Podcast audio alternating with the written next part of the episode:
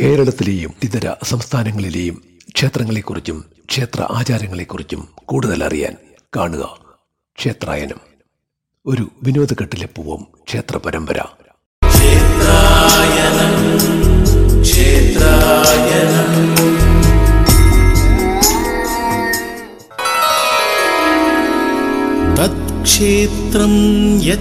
യാദൃക്ഷ यद्विकारि यदच्छयत् स च यो यत्प्रभावश्च तस्मासेन मे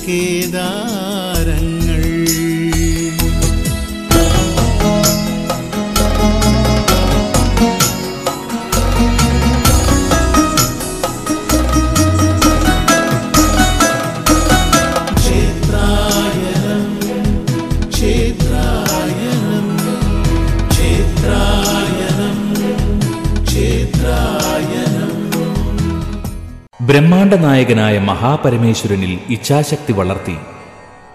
ഇക്കാണുന്ന പ്രപഞ്ചമെല്ലാം പ്രകടിപ്പിക്കുവാൻ മൂലപ്രകൃതി ദേവിയായി രൂപം കൊണ്ടു. നിശേഷ്ടനായ പരബ്രഹ്മത്തിൽ ശക്തിയായി പ്രത്യക്ഷപ്പെട്ട് സൃഷ്ടിക്ക് കാരണമായതും പരാശക്തിയായ ദേവി തന്നെ. പരാശക്തിയായ ദേവി തന്റെ അനാദൃശമായ മോഹക ശക്തി കൊണ്ട് ബ്രഹ്മഭാവത്തെ ഇളക്കി കാൽപ്പനികമായ നിർമ്മാണ പ്രക്രിയകളിലേക്കും അനൽപമായ അനുഭൂതികളിലേക്കും അതിനെ നയിച്ചു. ദേവിയുടെ ആർദ്രവാത്സല്യമാണ് ശക്തിയുടെ മുഖം. ദേവിയുടെ മാതൃഭാവം സദാ വന്ദനീയമാണ്. മഹാധികാരദോഷത്തെ ശമിപ്പിക്കുവാനും ആലംബഹീനത്തെ അതിജീവിക്കുവാനും ദേവി ആമോഹശക്തി സ്വരൂപമായി നിലനിൽക്കുന്നു. ദേവിയുടെ ശക്തിതത്വത്തിന്റെ മറ്റൊരു മുഖമാണ് ധർമ്മം.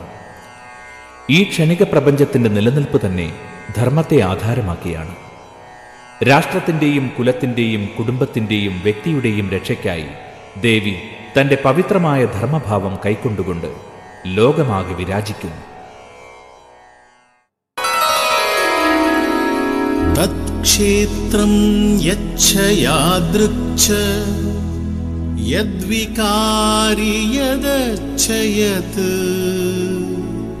സചയോ യപ്രഭാ तस्माचन मे शृणुः।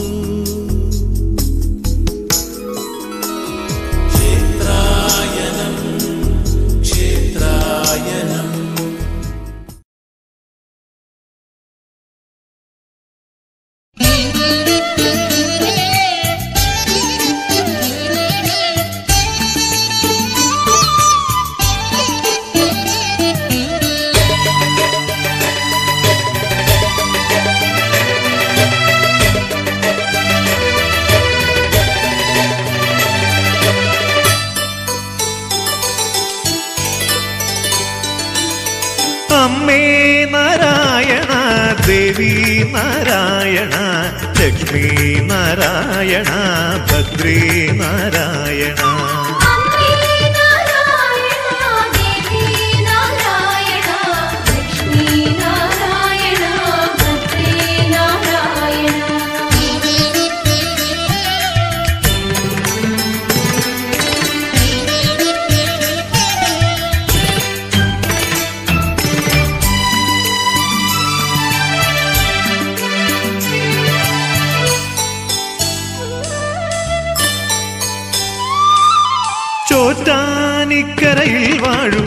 അമ്മേ നാരായണ.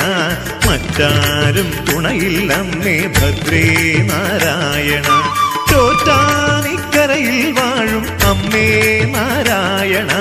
മറ്റാരും തുണയില്ലമ്മേ ഭദ്രേ നാരായണ.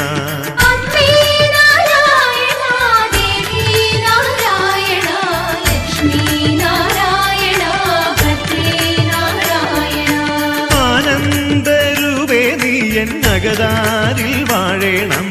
അജ്ഞാനമെല്ലാം തായെ അറിവായി നീ മാറ്റേണം. ആനന്ദരൂപേ നീ എൻ നഗതാരിൽ വാഴേണം. അജ്ഞാനമെല്ലാം തായെ അറിവായി നീ മാറ്റേണം. അമ്മേ നാരായണ ദേവി നാരായണ ലക്ഷ്മി നാരായണ ഭദ്രേ നാരായണ. ഇത് ചോറ്റാനിക്കര ശ്രീ ഭഗവതി ക്ഷേത്രം.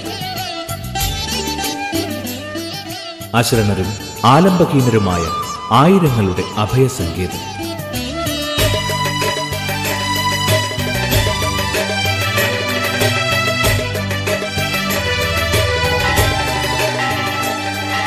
സാക്ഷാൽ ജഗദംബയായ ആദിപരാശക്തിയുടെ അവതാരഭാവം നിറസാന്നിധ്യം ചൊരിയുന്ന ഈ തിരുസന്നിധാനം കേരളീയ ഭക്തി പാരമ്പര്യത്തിന്റെ ഒരു സുഹൃത ക്ഷേത്രം ആശ്രിതവത്സലയായ അമ്മയുടെ അനുഗ്രഹ വർഷങ്ങളാൽ ജന്മസാഫല്യം നേടിയവർ ഇവിടെ നിരവധി.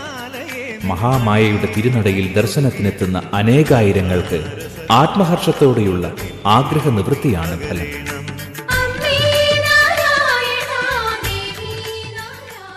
അഭയദായികയായ ചോറ്റാനിക്കരമ്മയുടെ തിരുമുമ്പിലെത്തി നമിക്കുന്ന ഭക്തരുടെ തൊഴുകൈകളാണ് ക്ഷേത്രായനത്തിന്റെ ഇന്നത്തെ ഈ അവതരണ ഭാഗത്തിന്റെ ആമുഖം.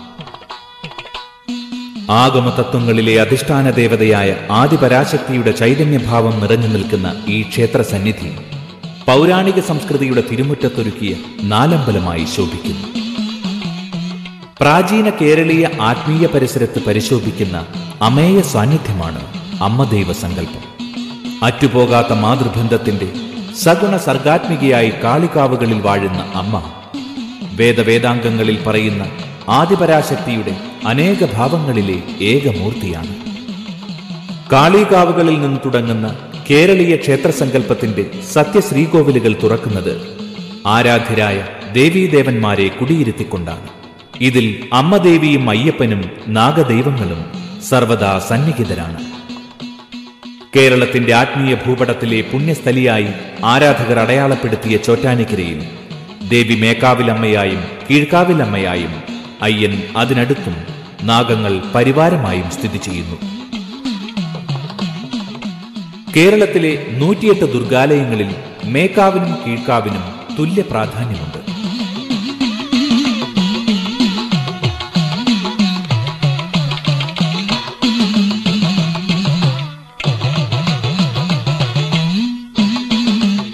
സൗവർണ ഗോളക ചാർത്തി ഹിരണ്യമയ്യായി ശ്രീലകത്ത് ശോഭിക്കുന്ന മേക്കാവിലമ്മയായ ദേവിയുടെ മൂലവിഗ്രഹം സ്വയംഭൂവായ രുദ്രാക്ഷശിലയാണ്.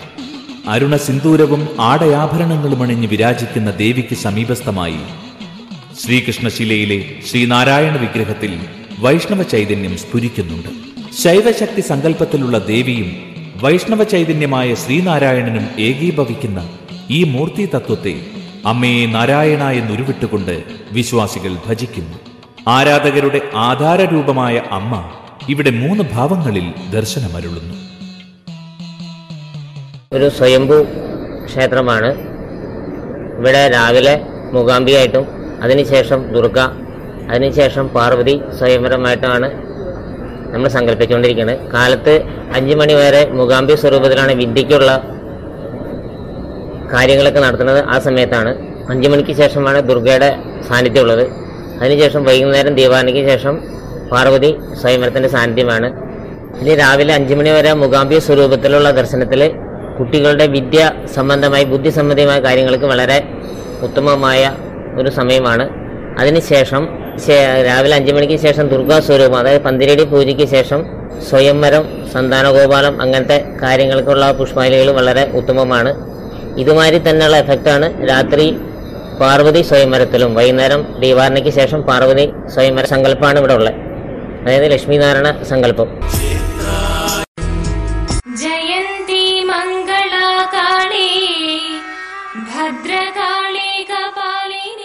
പരാശക്തിയുടെ ത്രിരൂപ ചൈതന്യം നിറയുന്ന ശ്രീലകത്തിനുള്ളിൽ ത്രിമൂർത്തികളായ ബ്രഹ്മവിഷ്ണു മഹേശ്വരന്മാരുടെയും വിഷ്ണു മഹേശ്വര പുത്രനായ ശാസ്താവിന്റെയും ശിവപുത്രന്മാരായ ഗണപതി സുബ്രഹ്മണ്യന്മാരുടെയും പ്രതിപൂജകളുണ്ട്. ത്രിലോകനാഥരായ ദേവഗണങ്ങളുടെ സാമീപ്യത്താൽ ശബരിവ്രതയായി ലോകാനുഗ്രഹം നൽകുന്ന ചോറ്റാനിക്കര ഭഗവതിയുടെ അവതാരവുമായി ബന്ധപ്പെട്ട ഒരു മൂലകഥയുണ്ട്. പണ്ട് വനപ്രദേശമായിരുന്ന ഇന്നത്തെ ചോറ്റാനിക്കര ഭാഗത്ത് കണ്ണപ്പൻ എന്നൊരു വനവേടനുണ്ടായിരുന്നു മഹാശക്തിമാനാകുവാൻ കണ്ണപ്പൻ നിത്യവും പശുബലി നടത്തിയിരുന്നു. ഒരിക്കൽ ആകസ്മികമായി അവിടെ ഒരു പശുക്കുട്ടിയെത്തി കണ്ണപ്പന്റെ മകൾ അതിനെ ലാളിച്ചു വളർത്തി വരവേ ഒരു ദിവസം ബലിക്ക് മറ്റു പശുക്കളെ കിട്ടാതെ വന്നപ്പോൾ കണ്ണപ്പൻ തന്റെ മകളുടെ വളർത്തു പശുവിനെ ബലി നൽകുവാൻ തീരുമാനിച്ചു. എന്നാൽ തന്റെ മകളുടെ നിർബന്ധത്താൽ കണ്ണപ്പൻ ആ പശുവിനെ ബലിയിൽ നിന്ന് ഒഴിവാക്കി. കാലാന്തരത്തിൽ അപ്രതീക്ഷിതമായി കണ്ണപ്പന്റെ പുത്രി അകാല മൃത്യുവിനിരയായി സ്വന്തമായി മറ്റാരുമില്ലാതിരുന്ന കണ്ണപ്പൻ ആ പശുക്കുട്ടിയെ ഓമനിച്ചു വളർത്തി. ഒരിക്കൽ തന്റെ പശുവിന് സമീപം ഒരു ദിവ്യപുരുഷൻ നിൽക്കുന്നതായി സ്വപ്നം കണ്ട കണ്ണപ്പൻ പിറ്റേന്ന് അവിടെ പോയി നോക്കിയപ്പോൾ തന്റെ പശു കിടന്നിരുന്ന സ്ഥലത്ത് ഒരു ശിലയും തൊട്ടടുത്ത് ആ ദിവ്യപുരുഷൻ നിന്നിരുന്ന സ്ഥലത്ത് ഒരു ചെറുശിലയും കാണുകയുണ്ടായി. ഈ വൃത്താന്തമറിഞ്ഞ് അവിടെ എത്തിയ പരാശര മുനിയിൽ നിന്ന് താൻ സ്വപ്നത്തിൽ ലക്ഷ്മി നാരായണന്മാരെയാണ് ദർശിച്ചതെന്ന് കേട്ടറിഞ്ഞ കണ്ണപ്പൻ ആ സ്ഥലം വൃത്തിയാക്കി ആരാധന തുടർന്നു. കണ്ണപ്പന്റെ കാലശേഷം വനവേടന്മാർ ആ സ്ഥലം ഉപേക്ഷിച്ചു പോയി. ഒരിക്കൽ അവിടെ പുല്ലു ചെത്തുവാൻ വന്നൊരു സ്ത്രീ അടുത്തു കണ്ട ശിലയിൽ അരിവാളിന് മൂർച്ച കൂട്ടിക്കൊണ്ടിരുന്നപ്പോൾ അതിൽ നിന്നും അതിയായി രക്തപ്രവാഹമുണ്ടായി ഈ സ്ത്രീ അടുത്തുള്ളൊരു നമ്പൂതിരിയോട് ഈ അത്ഭുത വിവരം അറിയിച്ചപ്പോൾ അദ്ദേഹം ദേവപ്രശ്നം നടത്തുകയും സാക്ഷാൽ പരാശക്തിയുടെ സാന്നിധ്യം അവിടെ ഉണ്ടെന്ന് പ്രശ്നവശാൽ തെളിയുകയും ചെയ്തു. ലക്ഷ്മി സരസ്വതി ദുർഗ എന്നീ ഭാവങ്ങളിൽ ഇവിടെ ദേവിയുടെ ആരാധന നടത്താമെന്ന് പ്രാശ്നികർ പറഞ്ഞതനുസരിച്ച് പിറ്റേന്ന് അവിടെ എത്തിയ ജനങ്ങൾ അവിടെ മറ്റൊരു ശിലാവിഗ്രഹം കൂടി ഉയർന്നു വന്നതായി കണ്ടു. ആ വിഗ്രഹം കാണപ്പെട്ട സ്ഥലം എടാട്ട് നമ്പൂതിരിയുടേതായിരുന്നു. അതോടെ എടാട്ട് നമ്പൂതിരിമാർ ക്ഷേത്രത്തിന്റെ ശാന്തിക്കാരായി നിയമിതരായി. ആദ്യമായി വിഗ്രഹം കാണപ്പെട്ട സ്ഥലത്താണ് ഇന്ന് ക്ഷേത്രത്തിലെ പവിഴമല്ലിത്തറ കാണപ്പെടുന്നത്. ചോറ്റാനിക്കര രാജരാജേശ്വരിയുടെ ശ്രീമൂല സ്ഥാനമാണ് ഭക്തരുടെ ആരാധ്യ കേന്ദ്രമായ പവിഴമല്ലിത്തറ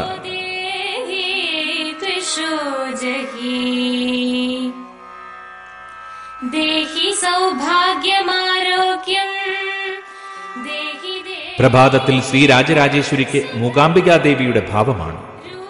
മൂലകാരിണിയായി ദേവീഭാവത്തിൽ അമരുന്ന ചോറ്റാനിക്കര അമ്മയ്ക്ക് ബ്രഹ്മമുഹൂർത്തം മുതൽ പ്രാതകാലം വരെ ലോകാരാധ്യയായി മൂകാംബികയിലെ സരസ്വതി ദേവിയുടെ ഭാവം ഉദിച്ചതിന് പിന്നിൽ ആദിശങ്കരനുമായി ബന്ധപ്പെട്ട ഒരു ഐതിഹ്യവുമുണ്ട് ബ്രഹ്മജ്ഞാനിയായ ശ്രീശങ്കരൻ ഉഗ്ര തപസ് ചെയ്ത് മൂകാംബികയെ കേരളത്തിലേക്ക് ആനയിച്ചപ്പോൾ തിരിഞ്ഞു നോക്കിയാൽ താൻ മടങ്ങിപ്പോകുമെന്ന് ദേവി ഒരു നിബന്ധന വച്ചിരുന്നു.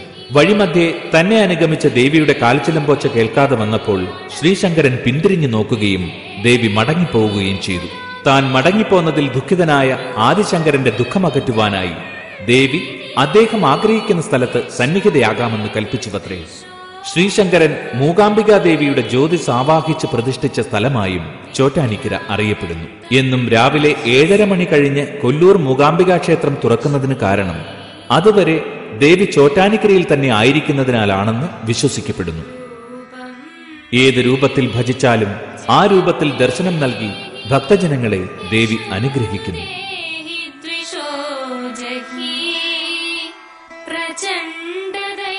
ആൾരൂപങ്ങൾ തറച്ച ഈ പാലമര ചുവട്ടിലെ ലക്ഷണയുക്തമായ ചെറു ശ്രീകോവിൽ സാന്നിധ്യമാകുന്ന കീഴ്ക്കാവിൽ അമ്മയ്ക്കുമുണ്ട് അവതാര ചരിതത്തിന്റെ അത്ഭുത പുരാവൃത്തങ്ങൾ. അശരണരും അനാലംബചിത്തരുമായ അഭയാർത്ഥികളുടെ വിഭ്രാന്തമായ ആത്മാലാപനങ്ങൾക്ക് അർത്ഥം കൊടുക്കുന്ന രുദ്രകാളിയാണ് കീഴ്ക്കാവിലമ്മ. ബാധോപദ്രവങ്ങൾ ഒഴിപ്പിച്ച് ശാന്തചിത്തരായി മടങ്ങുന്ന പരശതം ഭക്തരുടെ അനുഭവ കഥകൾ കീഴ്ക്കാവിൽ ഒരു പുതുമയല്ല. കീഴ്ക്കാവിലെ പാലമരത്തിൽ ആണിയടിച്ച് സത്യം ചെയ്ത് ഉപാധികളില്ലാതെ ഒഴിഞ്ഞു പോകുന്ന ബാധകളുടെ പ്രതിരൂപങ്ങൾ ഇവിടെ ഒന്നല്ല ഒട്ടനവധിയാണ്. കീഴ്ക്കാവിൽ പ്രതിഷ്ഠ നടത്തിയത് വില്ലുമംഗലം സ്വാമിയാണെന്ന് വിശ്വസിക്കപ്പെടുന്നു.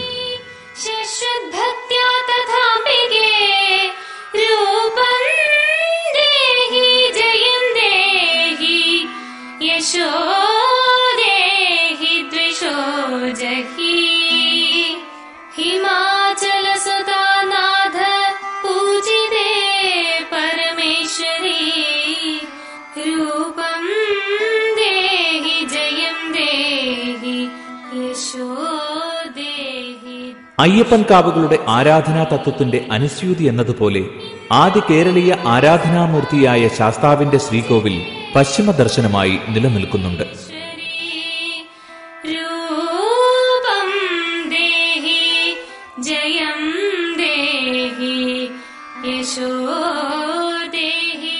പൂർണ പുഷ്കലമാരായ സഹധർമ്മിണിമാരോടൊപ്പം ഗൃഹസ്ഥനായി കൽപ്പിക്കപ്പെട്ടിട്ടുള്ള ശാസ്ത്രരൂപമാണ് ഇവിടുത്തെ പ്രതിഷ്ഠ. മേപ്പാഴൂർ മനയിലെ ഗൃഹസ്ഥൻ അവിടെ പൂജിച്ചിരുന്ന ശാസ്താവിനെ എഴുന്നള്ളത്തിന് പോയ ക്ഷേത്ര പരിപാലകരുടെ സംരക്ഷണത്തിനായി ആവാഹിച്ച് ചോറ്റാനിക്കരയിലേക്ക് അയച്ചു എന്നൊരു ഐതിഹ്യവുമുണ്ട്. അമ്മയുടെ അടുത്തെത്തിയ ശാസ്താവ് അവിടെ നിന്നും പിന്നീട് മനയിലേക്ക് മടങ്ങിയിട്ടില്ലത്രേ. ദേവിയുടെ സമീപം ഒരാശ്രിതനും അതേസമയം കാര്യസ്ഥനുമായി ശാസ്താവുണ്ട് എന്നാണ് സങ്കല്പം.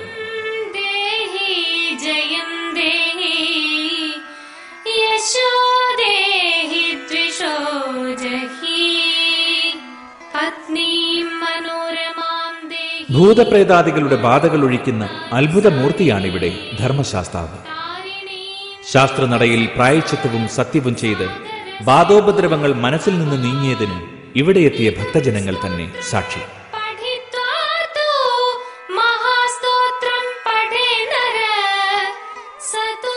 നാലമ്പലത്തിന് വെളിയിൽ തെക്ക് പടിഞ്ഞാറ് ഭാഗത്തായി കാപാലീശ്വരമൂർത്തിയായ ശിവലിംഗം പ്രതിഷ്ഠിച്ച ശ്രീകോവിലുണ്ട്. ശിവത്രിക്കോവിലിന് തെക്കുവശത്തായി ഗണപതിയുടെ പ്രതിഷ്ഠയും കാണാം.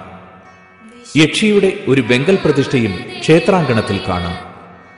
ശ്രീബലിയിൽ വൈശ്യം തൂക്കിക്കഴിഞ്ഞ് അവശേഷിക്കുന്ന ഉച്ഛിഷ്ടമാണ് ഇവിടുത്തെ നൈവേദ്യം. ക്ഷേത്രാങ്കണത്തിലെ തീർത്ഥക്കുളം ദേവിയുടെ അഭിഷേക ജലം വന്ന് പതിക്കുന്നതിനാൽ പവിത്രമായി കരുതപ്പെടുന്നു. മേക്കാവിൽ ഭഗവതിയുടെ അഭിഷേക തീർത്ഥം ശ്രീകോവിലിലെ ഓവിലൂടെ പുറത്തു പോകുന്നില്ല അത് അന്തർഗതമായ ഒരു ഗുഹാമാർഗം ഈ തീർത്ഥക്കുളത്തിൽ എത്തിച്ചേരുന്നു ദേവീപ്രീതിക്കായി ഒട്ടനവധി വഴിപാടുകൾ ഭക്തജനങ്ങൾ നേർച്ചയായി നടത്തിവരുന്നു. സർവദാനങ്ങളിലും വെച്ച് ശ്രേഷ്ഠമായ അന്നദാനം ഇവിടെ പ്രത്യേക വഴിപാടാണ്. അന്നദാനത്തിന് പണം നൽകുന്നവർക്ക് പാതി ഫലവും അത് കൊടുക്കുന്നവർക്ക് പകുതി ഫലവും ലഭിക്കുന്നുവെന്നാണ് ആപ്തവാക്യം. പട്ടും താലിയും ചാർത്തൽ ദേവിക്കുള്ള മറ്റൊരു വഴിപാടാണ്. കുരുന്നുകൾക്കുള്ള ചോറൂണ് ദേവീനടയിൽ നിത്യവും നടക്കുന്ന നേർച്ചയാണ്. തുലാഭാരം ദേവീ സന്നിധിയിൽ പതിവായി നടക്കുന്ന വഴിപാടാണ്. നിത്യവും അഞ്ച് പൂജയും മൂന്ന് ശീവേലിയും ഇവിടെ പതിവാണ്. തൃപ്പൂണിത്തുറ പുലിയന്നൂർ ഇല്ലത്തിനാണ് ഇവിടുത്തെ തന്ത്രാധികാരം. ക്ഷേത്രോത്സവവും ക്ഷേത്രത്തിൽ നിത്യേനയുള്ള മറ്റ് ചടങ്ങുകളും ഇവിടെ ഭക്തജനങ്ങളുടെ ആഗ്രഹ പൂരണത്തിനുള്ള അസുലഭ സന്ദർഭങ്ങളായി കണക്കാക്കപ്പെടുന്നു. കുംഭമാസത്തിലെ രോഹിണി നക്ഷത്രത്തിൽ കൊടിയേറി ഉത്രം നാളിൽ ആറാട്ടോടെ അവസാനിക്കുന്നു. ഉത്സവ ദിവസങ്ങളിൽ ദേവിയും ശാസ്താവും പറയെടുപ്പിനായി എഴുന്നള്ളുന്നതിനാൽ ഈ സമയത്ത് ക്ഷേത്രത്തിൽ പ്രത്യേക പൂജകളും വഴിപാടുകളുമില്ല. സ്ത്രീകൾക്ക് സമുചിതമായ ദേവീ ദർശന വേളയാണ് കുംഭമാസത്തിലെ മകം നക്ഷത്രം. പൂരം നാളിൽ പുരുഷന്മാർക്കും ദേവീദർശനം പ്രധാനമാണ്. അത്തം നാളിൽ കീഴ്ക്കാവിൽ നടത്തുന്ന അത്തം ഗുരുതിയും അതിപ്രധാനമായ അനുഷ്ഠാനമാണ്. ചോറ്റാനിക്കരമ്മയെ ഭജനം പാർക്കുന്നത് ആന്തരിക സാഫല്യത്തിനും ചിത്തശുദ്ധിക്കുമുള്ള അതിവിശിഷ്ടമായ ഒരു ആരാധനാ രീതിയായി അറിയപ്പെടുന്നു. ദേവിയുടെ നിത്യനിദാനങ്ങളുമായി ബന്ധപ്പെട്ട ചടങ്ങുമായി ഭജനത്തിന് വളരെയേറെ അടുപ്പമുണ്ട്. അതുകൊണ്ട് തന്നെ ഭക്തരുടെ അഭീഷ്ടങ്ങൾ നിറവേറ്റപ്പെടുന്നതിനായി നടത്തുന്ന ഈ ഭജനം ഫലപ്രാപ്തിയിലെത്തുവാൻ ആചാരപരമായ കൃത്യത അനിവാര്യമാണ്. ഭജനമിരിക്കുന്നവർ ക്ഷേത്രത്തിൽ തലേ ദിവസം തന്നെ എത്തി രാവിലെ നാലു മണിക്കുള്ള നിർമാല്യ ദർശനം തൊഴണം. മേൽക്കാവിലെയും കീഴ്ക്കാവിലെയും നിർമാല്യ ദർശനത്തിനു ശേഷം ചിത്തശുദ്ധിയോടെ ദേവീനാമം ജപിച്ചുകൊണ്ട് ക്ഷേത്രപ്രദക്ഷിണം ചെയ്യുകയും അഞ്ചു മണിക്ക് ശിവന്റെ നടയിലെത്തി അവിടെ ധാര തൊഴുത ശേഷം അഞ്ചു മുപ്പതിനുള്ള എതിർത്ത് പൂജ ദർശിക്കുകയും വേണം. ആറു മണിക്കുള്ള ശീവേലിയോടൊപ്പം ക്ഷേത്രപ്രദക്ഷിണം ചെയ്ത ശേഷം കീഴ്ക്കാവിൽ ഏഴ് മുപ്പതിന് നടക്കുന്ന ഗുരുതി പൂജ ദർശിച്ച് ഗുരുതി പ്രസാദം സ്വീകരിക്കണം. ഈ ഗുരുതി പ്രസാദവുമായി മേൽക്കാവിലെത്തി അവിടെ എട്ട് മണിക്ക് നടക്കുന്ന പന്തീരടി പൂജയ്ക്ക് ശേഷം നൽകുന്ന നെയ്യ് സ്വീകരിച്ച ശേഷം പ്രഭാത ഭക്ഷണം കഴിക്കാവുന്നതാണ്. പ്രഭാത ഭക്ഷണത്തിന് ശേഷം ഭക്തർ ദേവീനാമ ജപത്തോടെ ക്ഷേത്രപ്രദക്ഷിണം ചെയ്യുകയും തുടർന്ന് പതിനൊന്ന് മണിക്ക് ശിവത്രിക്കോവിലിലെ ധാര ദർശിച്ച് തൊഴുകയും വേണം. ധാര നടക്കുന്ന സമയത്ത് ദർശനത്തിനെത്തുന്ന ഭൂതപ്രേത ബാധകളുള്ള ഭക്തർ അവിടെ ഉറഞ്ഞു തുള്ളി ഒഴിയാറുണ്ട്. ഉച്ചയ്ക്ക് പന്ത്രണ്ട് മണിക്കാണ് മേലേക്കാവിലെ ഉച്ചപൂജയും ഉച്ചശീവേലിയും നടക്കുന്നത്. ശീവേലിക്ക് ശേഷം ക്ഷേത്രത്തിൽ നിന്ന് നൽകുന്ന നൈവേദ്യ ചോറാണ് ഉച്ചഭക്ഷണമായി ഭജനമിരിക്കുന്നവർ കഴിക്കേണ്ടത്. ഉച്ചഭക്ഷണത്തിനു ശേഷം ഭജനമിരിക്കുന്നവർ ഉറങ്ങാതെ വിശ്രമിക്കുകയും തുടർന്ന് വൈകിട്ട് നാലു മണിക്ക് നട തുറക്കുമ്പോൾ മേൽക്കാവിലും കീഴ്ക്കാവിലും പ്രദക്ഷിണം ചെയ്ത് ആറ് മുപ്പതിന് നടക്കുന്ന ദീപാരാധന തൊഴണം. അത്താഴ പൂജയും ശീവേലികളും തൊഴുത ശേഷം കീഴ്ക്കാവിലെ ഗുരുതി പൂജ കണ്ട് ഗുരുതി പ്രസാദം സ്വീകരിച്ച് വൈകുന്നേരത്തെ ഭക്ഷണം കഴിക്കാവുന്നതാണ്. മൂന്ന് അഞ്ച് ഏഴ് പന്ത്രണ്ട് എന്നിങ്ങനെയുള്ള ദിവസക്രമങ്ങളിലാണ് ഭജനമിരിപ്പ് നടത്തേണ്ടത്. ഭജനത്തിന്റെ കാലയളവിൽ ഭക്തജനങ്ങൾ ക്ഷേത്രത്തിൽ നിന്ന് ലഭിക്കുന്ന ആഹാരമല്ലാതെ പുറത്തുനിന്ന് ഭക്ഷണം കഴിക്കുവാൻ പാടുള്ളതല്ല. ഭക്ഷണത്തിൽ മുളകിന്റെയും ഉപ്പിന്റെയും പുളിയുടെയും അളവ് കുറയ്ക്കുകയും സാധിക്കുന്ന പക്ഷം ഭക്ഷണവസ്തുക്കളിൽ പാലും പഴങ്ങളും പച്ചക്കറികളും കൂടുതലായി ഉൾപ്പെടുത്തുകയും ചെയ്യുന്നത് നല്ലതാണ്. ഭജനമിരിക്കുന്ന ആളുടെ കൂടെ ഒരാൾ കൂട്ടിനായി ഉണ്ടായിരിക്കുകയും വേണം. രജസ്വലകളാകുന്ന സ്ത്രീകൾ ഏഴ് ദിവസങ്ങൾക്ക് ശേഷം ഭജനമിരിപ്പ് തുടരേണ്ടതാണ്. ഉത്സവ ദിവസങ്ങളിൽ ക്ഷേത്രത്തിൽ ഭജനമിരിപ്പ് ഉണ്ടായിരിക്കുന്നതല്ല. കൂഷ്മാണ്ഡേ ദ്വിചതുർത്ഥകം പഞ്ചമം സ്കന്ദമാദി. ഉദ്ദിഷ്ട കാര്യങ്ങൾ സാധിക്കുന്നതും തങ്ങളെ ബാധിച്ച ദുശക്തികൾ ഒഴിഞ്ഞു പോകുന്നതും ഭജനമിരിക്കുന്നതിന്റെ ഫലമായി ഭക്തർ അനുഭവിച്ചറിയുന്ന സത്യമാണ്. ഭജനമിരിക്കുന്നവരിൽ ബാധാപീഡിതരായവരെ ആദ്യം ശാസ്താവ് തന്നെ വിസ്തരിക്കുന്നു. തന്നെ കൊണ്ട് ഒഴിപ്പിക്കാനാകാത്ത ബാധകളെ ശാസ്താവ് കീഴ്ക്കാവിലമ്മയെ ഏൽപ്പിക്കുന്നു.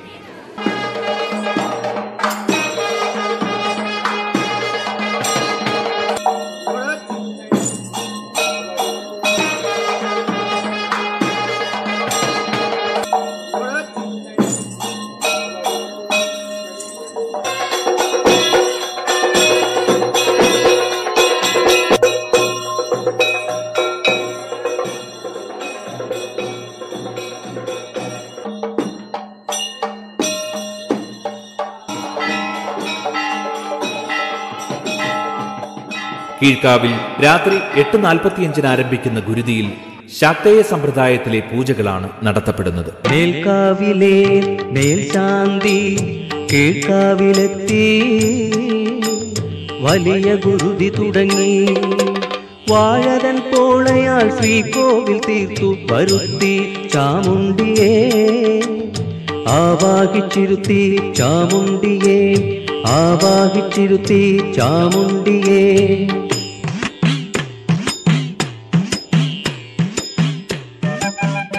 ഈ സമയത്ത് കീഴ്ക്കാവിലമ്മ പ്രത്യങ്കരാദേവി സങ്കല്പത്തിലാണ് ഉഗ്രമൂർത്തിയായ പ്രത്യങ്കരാദേവി ശത്രുനാശത്തിനായി ഉപാസിക്കപ്പെടുന്ന ദേവതയാണ്. ഹിരണ്യകശിപുവിനെ നിഗ്രഹിച്ച നരസിംഹമൂർത്തിയുടെ കോപം ശമിപ്പിക്കുവാൻ ജനിച്ച ദേവിയാണ് പ്രത്യങ്കിര. ശത്രുക്കളുടെ ആഭിചാരങ്ങളെ ശക്തി കൊണ്ട് പരാജയപ്പെടുത്തുന്ന പ്രത്യങ്കിരാദേവി ഗുരുതി സമയത്ത് തന്റെ മുന്നിലെത്തുന്നവരിലെ ബാധകളെ ചോദ്യം ചെയ്യുന്നു.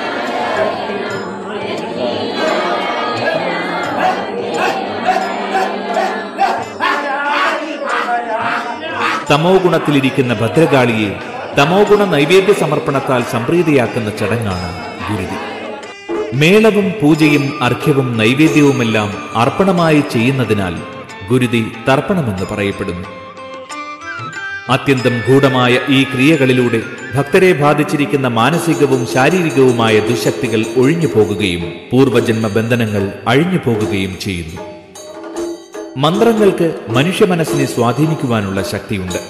ഗുരുതിയുടെ മന്ത്രമേള ധ്വനികളാൽ ഉറഞ്ഞു തുള്ളുന്ന ഭൂതാവിഷ്ടരായവരുടെ ജന്മാർജിതവും കർമാർജിതവുമായ ബാധകൾ ഇവിടെ ദേവിയുടെ ചോദ്യങ്ങൾക്ക് മുന്നിൽ പരാജിതരായി സത്യം ചെയ്ത് ഒഴിഞ്ഞു പോകുന്നു